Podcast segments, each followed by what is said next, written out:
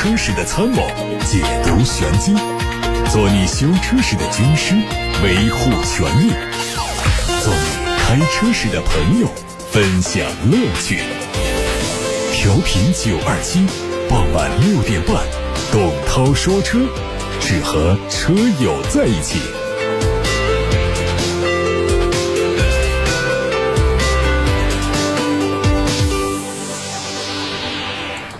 各位好，我是董涛，欢迎在六点半到七点半听董涛说车。我们先关注汽车圈的新闻，稍后解答大家的选车用车问题。提问的通道是八六八六六六六六和董涛说车的微信公众号。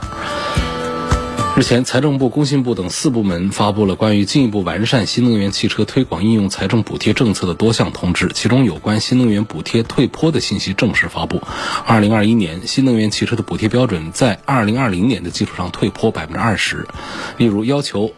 补贴前价格要在三十万元以下，NEDC 工况的续航里程四百公里以上的国家补贴变成一万八。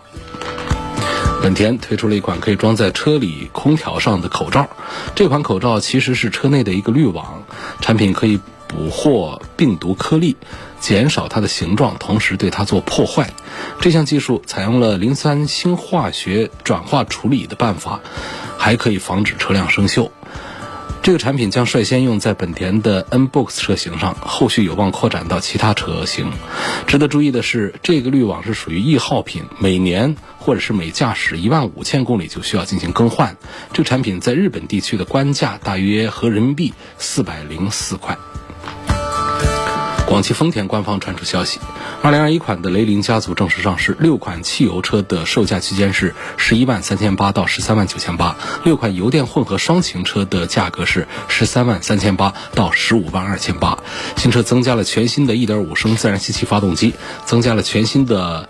外观造型，普通版本相比老款变化不大，不过在部分车型上采用的运动化前包围提升了新车的辨识度，配置提升很多。比如说新款雷凌1.5升入门版将标配光感智能 LED 大灯、八英寸的中控触摸屏、八安全气囊和 CN95 级的空调滤芯，而更高级别的车型还会用上丰田最新的智能安全系统、智能语音控制系统、12.1英寸的中控屏、10.8英寸的全彩。海平等科技配置。二零二一款的卡罗拉家族上市，十二款配置的车型售价是十万九千八到十五万九千八。作为年代改款，整体延续老款的设计风格，主要针对细节和配置有一些变化。全系用上了智能安全系统，提升行车安全。动力方面用的是一点二 T 的四缸涡轮增压发动机和一点五升的自然吸气三缸发动机，以及一点八升的混动。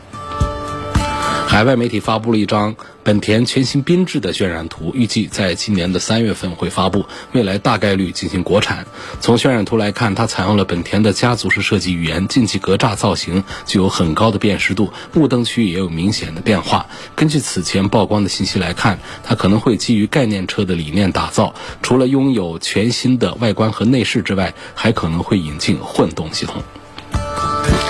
从外媒获得了日产全新逍客路试照片，有望在年初发布。外观方面，它采用了日产最新的设计风格，在进气格栅等细节上做了重新设计，车尾做。尾灯的重新调整，牌照区域面积更大。另外，车门和引擎盖都是全铝制成，相比现款车型，总重量减少了大概二十一公斤。参考此前的谍照来看，它换上了全新款的三辐式方向盘，预计还会配备十二点三英寸的全液晶仪表和九英寸的悬浮式中控屏。动力提供的是一点三 T 的高低功率发动机组成的轻混以及 ePower 增程式混动系统。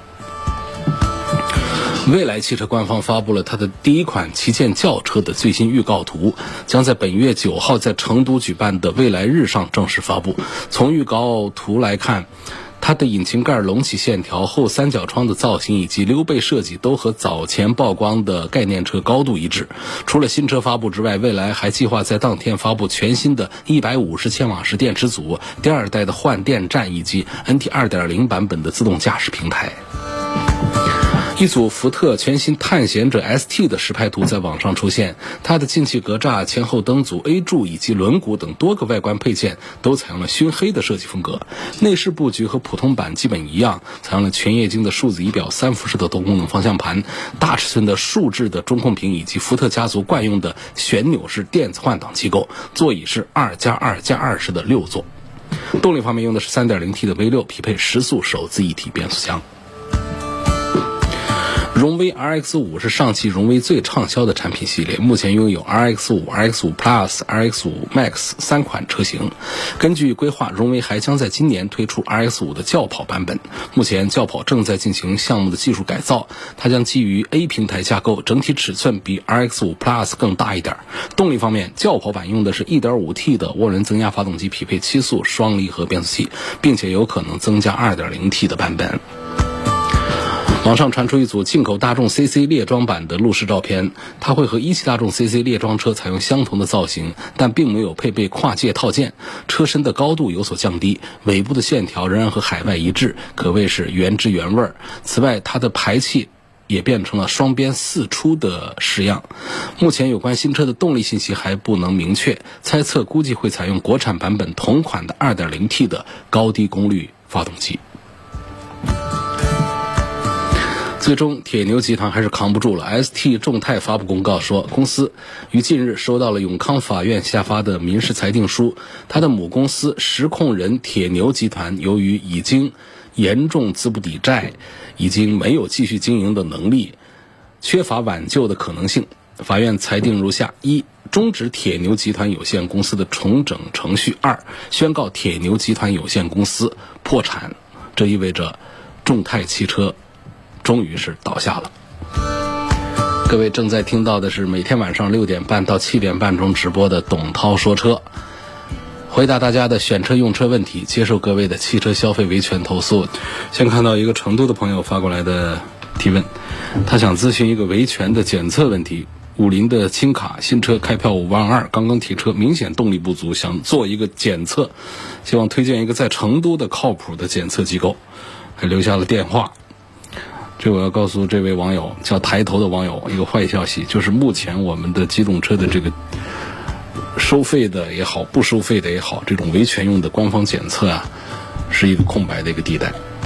我们的质检局这边呢，有一个类似于仲裁的这么一个机构，也用的就是咱们各地方的一些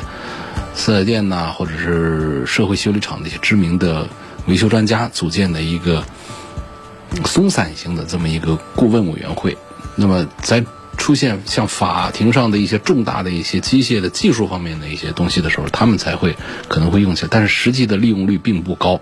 那么专门的设立的这种检测机构用于咱们消费者维权的，几乎是没有的。那么有一些，其实有很多地方是可以做这样的检测，但是呢，它不具有这个维权的这方面一些。比方说，我们的火灾啊这样的，它是有一些，比方我们消防部门出具的这个火灾事故现场的原因的这样的分析认定书，这样的认定书呢，它可以在我们打官司啊，在维权的时候，它可以起到一个法律的一个效力的呃一个作用。但是像我们在社会上做维权，找到一个机构，他出一个检测的东西，想作为辅证。它都是比较难的，往往就只能是帮助我们的车主对这个问题做出一个判断。那么更重要的还是来自于哪里呢？就确实是目前不健全地方啊，就还是于那个品牌的厂家以及 4S 店给出一个鉴定的一个结论出来。所以这本身呢是目前一个待完善的一个地方，不光是成都这一个地方，在全国的其他地方，在各个品牌涉及到汽车消费维权的时候，都会面临同样的一个问题。呃，为什么说我们媒体会经常接受大家的汽车消费维权投诉？如果说有特别健全的这样投诉的一些检测机构，那边出一个检测报告，拿这个检测报告就可以打官司，就可以胜诉的话，那这事儿就好办了。就因为很多是处在一个模糊不清的一个混沌的一个状态。所以，我们媒体呢参与一些协调和沟通，把一些关系捋顺，把一些三包法的、一些道理啊给两边讲清楚，然后促进一些沟通，最后达成问题的和解，这种比较多见。真正上升到打官司这个地步，让我们，哎，比方说我们法院来裁判说哪个是对的，哪个是错的，实际上这涉及到的很多是技术方面的一些东西啊，法官也不是有汽车维修经验的，其实也得借助一些民间的一些力量做一些这个辅助的一个证据提交，更多的还是得依靠我们的厂家技术团队给出的一个结论。所以这个时候就非常考验我们，不管是厂家也好，还是 4S 店也好，咱们的这个技术团队啊，考验他们的道德底线，就是你是否能够站到一个相对讲功利的，能够维护我们消费者权益的角度，来对这个技术问题做出一个书面的一个判断，往往会像一部分医生一样的，就是不给你准确的一个说法，模棱两可。因为汽车是由几万个零部件组成的，电动车的零部件少一点。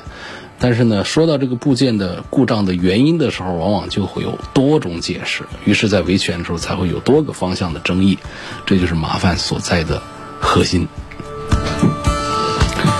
下面一个朋友问：CVT 和 AT 变速箱应该怎么选？各有什么优缺点？这是一个常识方面的问题了。CVT 和 AT 变速箱是各有所长，各有各的优点。像 CVT 的优点就是它特别的省油，而且特别的平顺。然后相对讲体积比较小，然后维护的这个成本也比较低，但是它带来的缺点就是动力的损失实际是比较大的。那么 AT 变速箱呢也有自己的优点，但这个变速箱的优点就是它的动力损失相对 CVT 要小一点，啊，很多情况下它的制造成本也并不是太高，然后跟发动机的匹配也往往容易做的比较好，但是它的缺点就在于啊。它的平顺性不好，甚至于在很多 AT 变速箱上的故障率比较高。在过去，其实很长一段时间，我们的四速、五速、六速变速箱横行的那个时代，这个时代并不远，就往前倒转个六七年、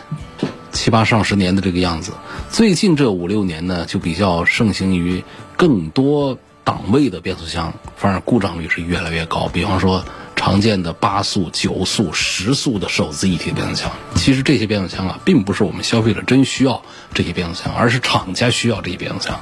厂家需要通过这样的高档位的变速箱来提升自己的品牌形象和技术形象。那实际上，我们消费者很多消费者止步于八速、六速就已经可以了，平顺性方面不需要做的那么的好，只要故障率低就可以。比方说，下面还有一个问题，也是问到变速箱。叶先生他就问到说：“我看到网上很多新款的别克君威的变速箱就出了问题，想问一下主持人，这款车的变速箱在技术方面有哪些更新？使用了什么技术？是否成熟啊？这个变速箱的质量如何？是不是在十万公里的时候容易发生故障？这个不是十万公里容易发生故障啊，还要出故障的两万三万公里的也出故障。首先说，通用。”这不仅仅是别克家的啊，这别克是属于通用集团底下的一个品牌，整个通用自己干了一个变速箱，就是那个九速。这个九速变速箱呢，我在上上周的节目当中曾经把它三个高档位的放到一块做过一番对比，啊，福特的、别克的和本田的。那么别克的这个确实是在稳定性方面不算是好的。通用家里呢，实际上是很擅长发明新的技术的，但是呢。这新的技术是发明出来，比方说它这个变速箱呢，呃，从早期的低档位进化到高档位，已经用了很多的这个新的技术，它的体积做的比较小，它增加了一些离合器，增加了行星齿轮，嗯，它采用了很巧妙的方式优化了其他部件的体积，然后呢，很容易的塞到各种大小车辆的发动机舱里头，平顺性上的努力也是做的非常有成效。啊，它有两个档位啊，就像我们那个大众家的用的那个双离合一样的，它处在一个半联动的状态下，换挡的时候就可以做到很好的平顺性和、响应性，包括它的能够在高速的时候直接锁止的这种液力变矩器，这都是它的新技术所在啊。这技术上是先进的，但是美系车啊，尤其是通用家的车，一贯的一个问题啊，就是发动机和变速箱之间的匹配做的不足，也就是像做菜一样的。它两个菜的原材料是特别好，牛肉也是好牛肉，这个萝卜也是好萝卜，但是呢，这俩匹配到一块儿呢，这味道就并不是很好，是这样的。所以说，通用如果能够在匹配方面做得更完善的话，它那一台九 AT 啊，肯定可以让整个通用系的这个产品力啊进一步的提升。但是可惜的就是呢，有一些用户在使用的过程当中，它不出故障。但是反映这个变速箱的使用体验并不好，和发动机的配合不好。另外呢，还有一些就是直接出现故障，需要维修，稳定性确实是不如啊，其他的品牌的。说实话，现在在 AT 变速箱里面，目前在市场上口碑最好的还是宝马那一套八 AT，当然那不是宝马的啊，那也是 ZF 的八那个八 AT。然后呢，这个双离合家族里面，现在也是我总是说的那几个品牌的，还是做的平顺性是稍微的要差一些的，稳定性是要弱一些的。所以在高档位的变速箱里面，通用家族的这一套九 AT。嗯，本田家族的那个九 AT 确实大家是慎重考虑一下。那福特家的那个八 AT 目前是大范围推广，它的稳定性目前做的还是不错的。这都是几个自家开发的啊，本田家的那个不能算是自家开发的。本田家的那个九 AT 呢，它他在路虎的车、在吉普的车上也都在用的，所以口碑不是很好的。所以这是提醒大家注意的，这几个变速箱人品不好的话，它的故障率就会。降落到你的头上。潘先生说：“希望对比一下魏 VV 七和途观 L 这两个车。个人认为 VV 七的外观更好看，途观 L 的品牌比较好，该如何取舍？”你这说的是正确的废话啊！那大众的这个品牌肯定是看起来比魏的品牌要更加的大众化一些，占有量、普及量比较高。呃，魏呢这个品牌，我在最近几天的节目当中已经第二次说到，就是实际上长城汽车目前的。以前啊，长城集团里面呢，这是它的热门的宠儿啊，热门的品牌，对它的投入关注度都非常高。车型的开发，你没看见现在整个魏的车型开发这些年这几年过去了，魏品牌底下的车型现在有几个啊？弄来弄去五六七完事儿了，就在上面不停的做变种，做什么 GT 啊，做那些，那显然看起来都是不大正常的。长城集团里面现在重点在做哈弗系列啊。还是在主要发力，就自己最擅长做皮卡，做这个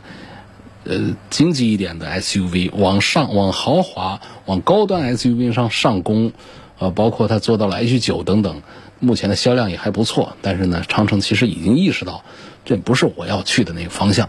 而这个方向上，其实谁家做的可以呢？自主品牌里面是吉利的领克家，目前当时是魏和领克这两个自主品牌里面的高端上攻的。是一起发力的，但是呢，现在来看呢，还是领克胜出。那魏呢，在市场上的声量是慢慢在降低。那这长城集团呢，对于魏的投入也是越来越小，包括 VV 七、VV 六，他们的销量也是越来越弱了。因此，从这个角度讲，是否建议潘先生呢，就是？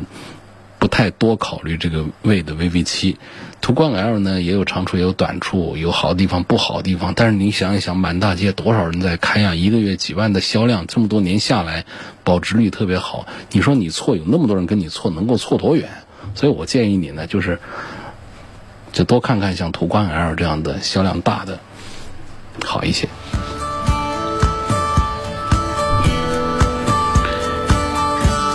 什么是发动机拉缸？这是一位网友的留言提问。希望大家都不要碰上啊，反正碰上是一个挺倒霉的事儿。发动机拉缸呢，指的是气缸内壁的活塞环在它在运动范围内出现明显的机械划痕、刮伤，严重的时候还会粘连、那磨损，造成发动机启动困难，甚至直接是熄火这样的故障。这是发动机的重大事故啊，重大故障。拉缸的原因，根本原因是气缸内壁和活塞环、活塞之间难以形成油膜，润滑不好，出现干摩擦的现象才会这样。出现这样的情况需要大修，发动机啊元气大伤。当然呢，有有有经验的一些师傅，像我们在抖音呐，像一些平台上看到有一些专门修这个六缸甚至十缸发动机拉缸的这样一些师傅，确实他们的本事啊。手艺了得，修出来的发动机啊，性能还是很不错的。但是这样的民间的高手毕竟是少数，我们大多数地方给这个发动机来修做大修的话呢，修复之后还是跟新发动机相比，跟原来的状态相比还是要弱一些。所以还是要提醒大家，尽量的关注发动机的工况，像机油温度啊、机油的剩余量啊。看看微信公众号上有位网友的留言啊。他说：“我在 4S 店买车的时候啊，买了北京华奥汽车服务有限公司的安心汽车会员服务。前两年这车是在 4S 店保养的，后来我知道汽车三包法规定不要求必须在 4S 店保养，同样应该可以享受三包服务。后面一年半呢，我就在途虎保养，现在车出了质量问题，属于安心质保的范围内。”北京华奥以后面没在 4S 店保养为由，拒绝提供质保，并且要求按照合同约定自费在 4S 店维修，嗯，原合同才可以继续有效，否则合同就自动的终止失效。问题呢，就是他问北京华奥要求必须在 4S 店保养的合同条款是否违规三包，合同条款是否违背了国家法律？这个问题我觉得就稍微显得复杂一点。我们简单的来讲啊，不是说汽车三包法规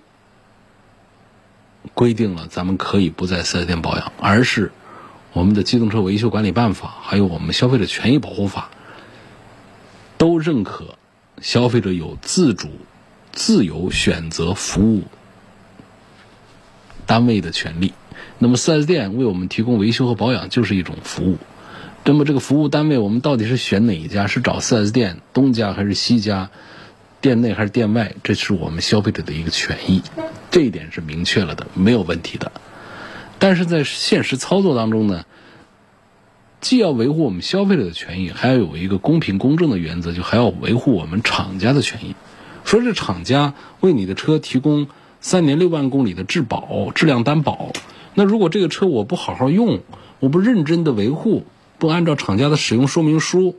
不按，相当于说吃药，这药是治病的，但是你不遵医嘱，不按照医生说的一天吃几片吃几次，瞎吃药吃出毛病来，你说这事儿是怪医生还是怪药厂还是怪谁呢？所以说这车也是一样的，维护双方的权益，其中有一块是厂家的权益，厂家为你做质量担保，但是同时提出一个要求，你按照我的使用手册，按时按里程对车辆进行正确的、到位的维护保养，正确的使用和维护车辆，你做到这一点，我给你执行三年六万公里的质量保证，这叫汽车三包的应有本意。那么怎样认定？我们是在正确的使用和维护车辆呢？说不一定一定要在 4S 店才是正确的使用和维护，我们在外面也可以维修，也可以算是正确的维护。这就需要取得证据，比方说你去的那个店，你别是一个黑店、三无的店子，你得是正规的有维修资质的店。同时呢，你的维修项目要有清单，要有结算发票有委托的维修工单，还有质检。工单等等这样东西，证明你是在规定的时间或者里程，按照规定的项目做了正确的、符合厂家技术标准的维修和保养。这个要求并不过分，但是呢，在现实生活当中操作起来并不容易实现。很多修理厂它是有资质，可是什么质检单呢？什么委托工单呢？什么清单呢？没有。我就这儿，你跟我师傅说一说，师傅拿起起子扳就给你把车修好了，然后结账扫个二维码就走了。这种情况下，我们就很难认定是否是合乎规定的一个维护保养。在很难认定的情况下，一般是怎样的？就是没有证据的情况下，从法律的角度讲，那就可以认为没有达到合乎标准的维修保养。也算是不合规的，那么厂家也好，4S 店也好，宣布你单方面脱保，这其实是合理的，是恰当的，这是没有问题的。所以在这儿就提醒大家，咱们在外面做维修，尤其是做保养啊，做保养的时候，记住就把这样刚才说的那些能提供的纸面的证据，全都把它保留一份，在三年六万公里之内，在质保期之内，这些东西都可以算数，作为你在正确的使用和维护车辆的一个证据。好，为什么说这位朋友的留言我觉得稍麻烦一点在哪儿呢？你不是简单的到外面到途虎去做了一个保养，而是说你前面买了一个那个公司的安心汽车会员服务，这个会员服务是什么条款我不知道，这个条款里面是否有约定说你必须在店里要做维护保养？这你们达成这么一个协议的话。你单方面违反这个协议，自己到外边去保养，人家现在车坏了，回来说你违反三包法规，你限制了我的选择权，你违法了，所以呢这个事儿你违法在先。那么现在我的车出现了故障、质量问题，你得帮我免费的维修。那消费者，你这个话就站不住理了。所以这关键就得看你所买的那个安心汽车会员服务的条款里面有没有相关的限制条款。约定要求你在会员有效期之内必须在店维修保养，啊，所以我想这个事儿麻烦点就在于你买下那项服务的具体的内容上。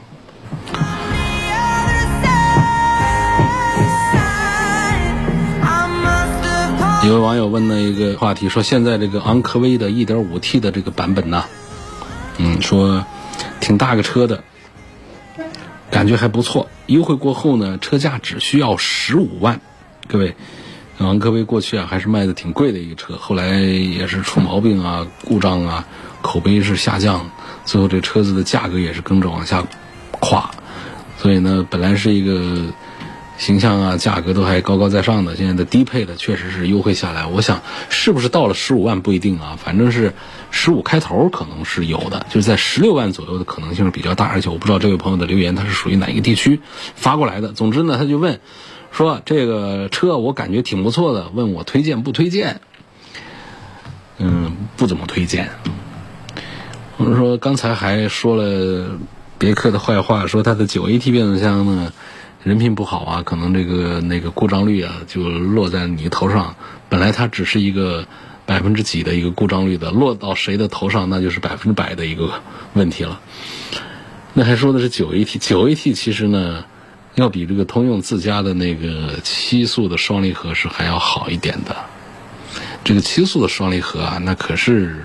不好用，口碑不好，所以不推荐这位朋友。五十五万多也好，十几万也好，来买这个双离合的 1.5T 的昂科威。有位网友叫李建英，他说听不了直播怎么办？怎么可能听不了呢？车上可以通过调频927的电波听，不在车上用手机可以找蜻蜓、找喜马拉雅、找九头鸟这样的 APP 来听啊。实在不行啊，往期节目的重播音频可以通过董涛说车的微信公众号啊、微博呀，还有董涛说车在全媒体上的设立的专区账号，都能找到重播的音频呢。忘我问卡罗拉要出1.5升的三缸，会不会走英朗的老路？我看会，这是他说的，我看会啊。那么要我说的话呢？目前有两个消息，确实让我觉得震惊，并且并不看好。一个是丰田的，像卡罗拉这样要推三缸的机子；另外呢，听说传闻，日系要出的什么奇骏、逍客，好像全面都要用上小排量的三缸机。这实在是让我为他们捏一把汗。这前面不是没有过前车之鉴，没有过翻车的，真有过。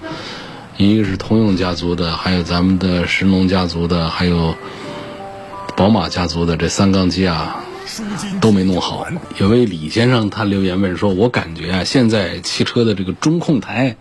都做的好大，导致驾驶座位的这个腿部空间很窄。希望推荐一个座位的腿部空间特别空间宽敞的轿车。你这个点我还真没关注过啊。但是你这个问题提出来呢，倒是引发了我对这个事儿的一个看法，就是。”其实讲呢，我们的腿部空间不要太宽敞，这是从驾驶汽车的一个安全的要求来出发的。就是我们的腿呀，要尽量的有好定位，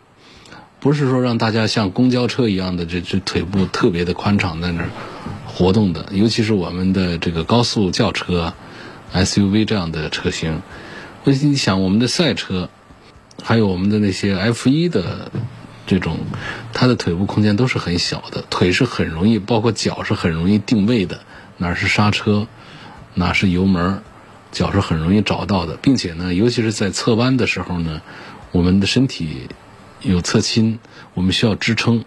上半身需要支撑，包括我们的肩部需要支撑，安全带是起不了多大个作用的，除非是我们赛车用的捆绑式的五点式的安全带才可以，我们的斜拉式的安全带起不到这样的捆绑的作用的。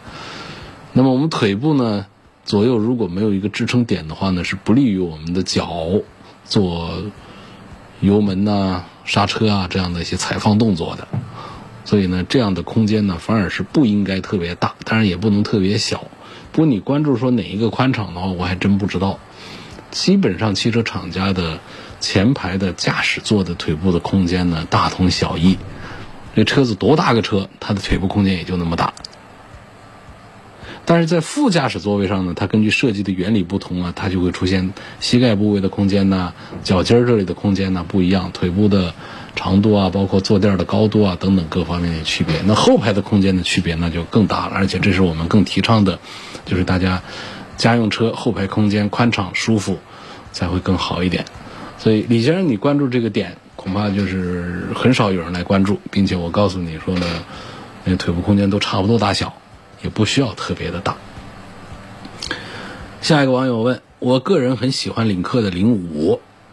但家里人觉得二十多万买个国产车不太好。你这家人的观点啊，落后了。我们现在国产车做到二十几万，做到三十几万、四十几万的，做的有很多是很不错的啊。他问同价位的其他车型我又没看中，如果不买这个领克零五的话呢，我可能再添十万块钱买一个奥迪 A 四。问这多花十万块钱值不值得？这就是一个品牌的溢价能力的问题吗？如果在别的品牌上来讲的话呢，恐怕还不仅仅是，因为，呃，和豪华品牌相比，他们在厂家实力啊、技术投入啊、工艺啊、配件各方面呢，还是有一些不一样的，呃，差距差距还会比较大。所以它不仅仅是一个奥迪的一个品牌溢价要比普通品牌要卖的贵一点，另外呢，它在做工啊、用料啊、技术实力各个方面，它确实是有更多的成本，它卖的贵一点。但是领克这个品牌它有一些不一样，在于就是领克它其实确实不说是对标了奔驰、宝马，起码在 BBA 里面它在对标对标奥迪的。嗯，确实是有这样的对标，所以它在用料、在设计、在驾驶感受各个方面是比较接近于那些豪华品牌的。因此说，这样一个车呢，它卖价二十万左右，你说它能不能顶上一个三十万左右的一个奥迪的车呢？就是如果你蒙眼开它，就那当然不安全了。就是不看车标的话，其实你会觉得它很接近于奥迪那种感觉。因此呢。它和奥迪的三十万的车之间确实是存在一个更多的是一种品牌的溢价的一个问题，就奥迪的品牌在溢价，而领克呢，它目前是不具备这个品牌溢价的一个能力的，所以你这多花十万块钱来买一个奥迪的标，值得不值得呢？其实我觉得，作为一个领克家族的领克的定位以及领克的车主来说呢，这个是并不值得的。因为领克它根本就没有把自己，虽然它在对标奥迪，它没有把自己往豪华品牌上来打造，它打造的是一个潮牌，是给年轻人喜欢的一个品牌，包括外观内饰的设计都是按照年轻人的喜好来的。它没有把自己硬往这个豪华高端品牌上面去靠，尽管它是吉利的一个高端品牌，所以从这个角度呢。你说你喜欢领克零五，你就买它就好，不用说再多花十万去买一个奥迪的 A 四。那这多花十万买到的奥迪，它有另外一方面的一些获得，所以它就不是说一个潮牌的一个年轻人的一个定位的一个产品。有位网友希望推荐一个四十万左右的 SUV，目前看中了沃尔沃的 x C 六零跟宝马的 x 四。叉 C 六零目前可不是说简简单单一个四十万左右的一个车啊，它的低配就到了三十万左右了，所以你基本上四十万能买到叉 C 六零的顶配，你确实是没有必要，这就不叫买性价比，那这就是钱多了不讲性价比了。所以你如果说是三十万的预算的话呢，叉 C 六零我是推荐的，沃尔沃的车做的还是有它的安全的环保啊各方面一些亮点还是不错的。但是你如果说来花四十万出头来买一个车的话呢，那就是宝马叉四，我觉得还是更值得考虑一些。首先一个呢，就是宝马的车在驾驶感受上还是比沃尔沃的强。沃尔沃的车呢，它是顺带着这个驾驶感受还不错，它并没有说技术团队来主攻钻研它的驾控能力，而宝马这方面呢是一直有 DNA 的，是有传统的。第二个点呢。当然，我也不大愿意经常提到这样一个话题，就是它是个原装进口的，所以在这个质量法规控制这个方面呢，还是在这个汽车发达国家呢，还是做的要更加严谨一些。所以，既然我们花到四十万出头这个价格，又喜欢又看着呃宝马的叉四和顶配的沃尔沃的叉 C 六零的话，我就向李先生建议。还是买一个宝马的叉四。陈先生问，在 4S 店做油漆跟在修理厂做有什么区别？哪里的性价比比较高？是否有推荐的修理厂？那九二七汽车生活馆，你要不去看一看啊？广告做完了之后，我们就说做油漆，在 4S 店做和在修理厂有什么区别？那么 4S 店呢，对于尤其是豪华品牌，比方说到了捷豹路虎，他们对于油漆的工艺的要求呢，就是很讲究的。那么豪华品牌里面都有自己的一套东西。那可能非豪华品牌这方面的有一些品牌，它的要求是低一些的。但是我们讲大多数的 4S 店有厂家的一套油漆的工艺，这个会复杂一点。它做的还是比在修理厂的普普通通做的还是要稍强那么一丁点儿，区别不是太大。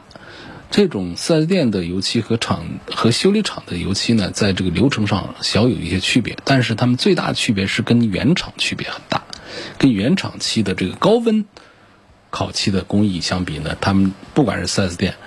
还是外面修理厂，你只要是出厂的车，装好了零部件的车，就不能再耐受耐受几百度的这个高温烘烤了，那都是低温的烤漆，所以这个油漆的这个品质啊，主要是和原厂漆的差异。那么 4S 店的比较规范的这种流程下的漆呢？呃，会比外面的这个随随便便的几道工艺的那种修理厂的漆呢，是要稍微好一点的，但是这个区别不是太大。如果要讲性价比的话呢，还是外面的修理厂的性价比高一些。反正看起来啊，区别都不太大，但是价格上的差异呢，那就可不小。有个朋友问了一个问题啊，这个问题。他说：“我弟弟在杭州经常跑工地，想买个七座车，后排要求后备箱的空间都比较大。我之前看上了别克的昂科旗，但是杭州没得卖的。现在啊，我看中了奔驰的 GLB，问这款车怎么样？这肯定不合适啊！哪有说开着一个奔驰的 GLB 去跑工地的？这就是一个城市年轻人开着上下班代步用的这么一个车子。它跟这个像昂科旗来比，这个大小的话呢？”那是比不过的，尤其你又要求后备箱的空间都比较大，这个可能就是满足不了你的这个这个要求。而且你经常下工地的话，这 G L B 这样的奔驰也是不是不恰当的。那么既然你看中了昂科旗呢，你杭州没卖的这个没关系，你查一下，这很多四 S 店它都会有。就算全杭州各家四 S 店都没有吗？不可能。就算是全杭州各家别克店都没有的话，你杭州周边也可以买呀。这买车嘛。到哪都能买，买了开回去就行了嘛。今天就说到这儿，感谢各位收听和参与每天晚上六点半到七点半中直播的董涛说车。欢迎各位在每天晚上六点半到七点半听节目，错过收听时间的呢，也可以通过董涛说车的全媒体平台找到董涛说车的专栏来听往期节目的重播音频。专栏包括同名。微信公众号、微博、蜻蜓、喜马拉雅、九头鸟车架号、易车号、百家号，还有微信小程序梧桐车话等等。我们明天晚上的六点半钟再会。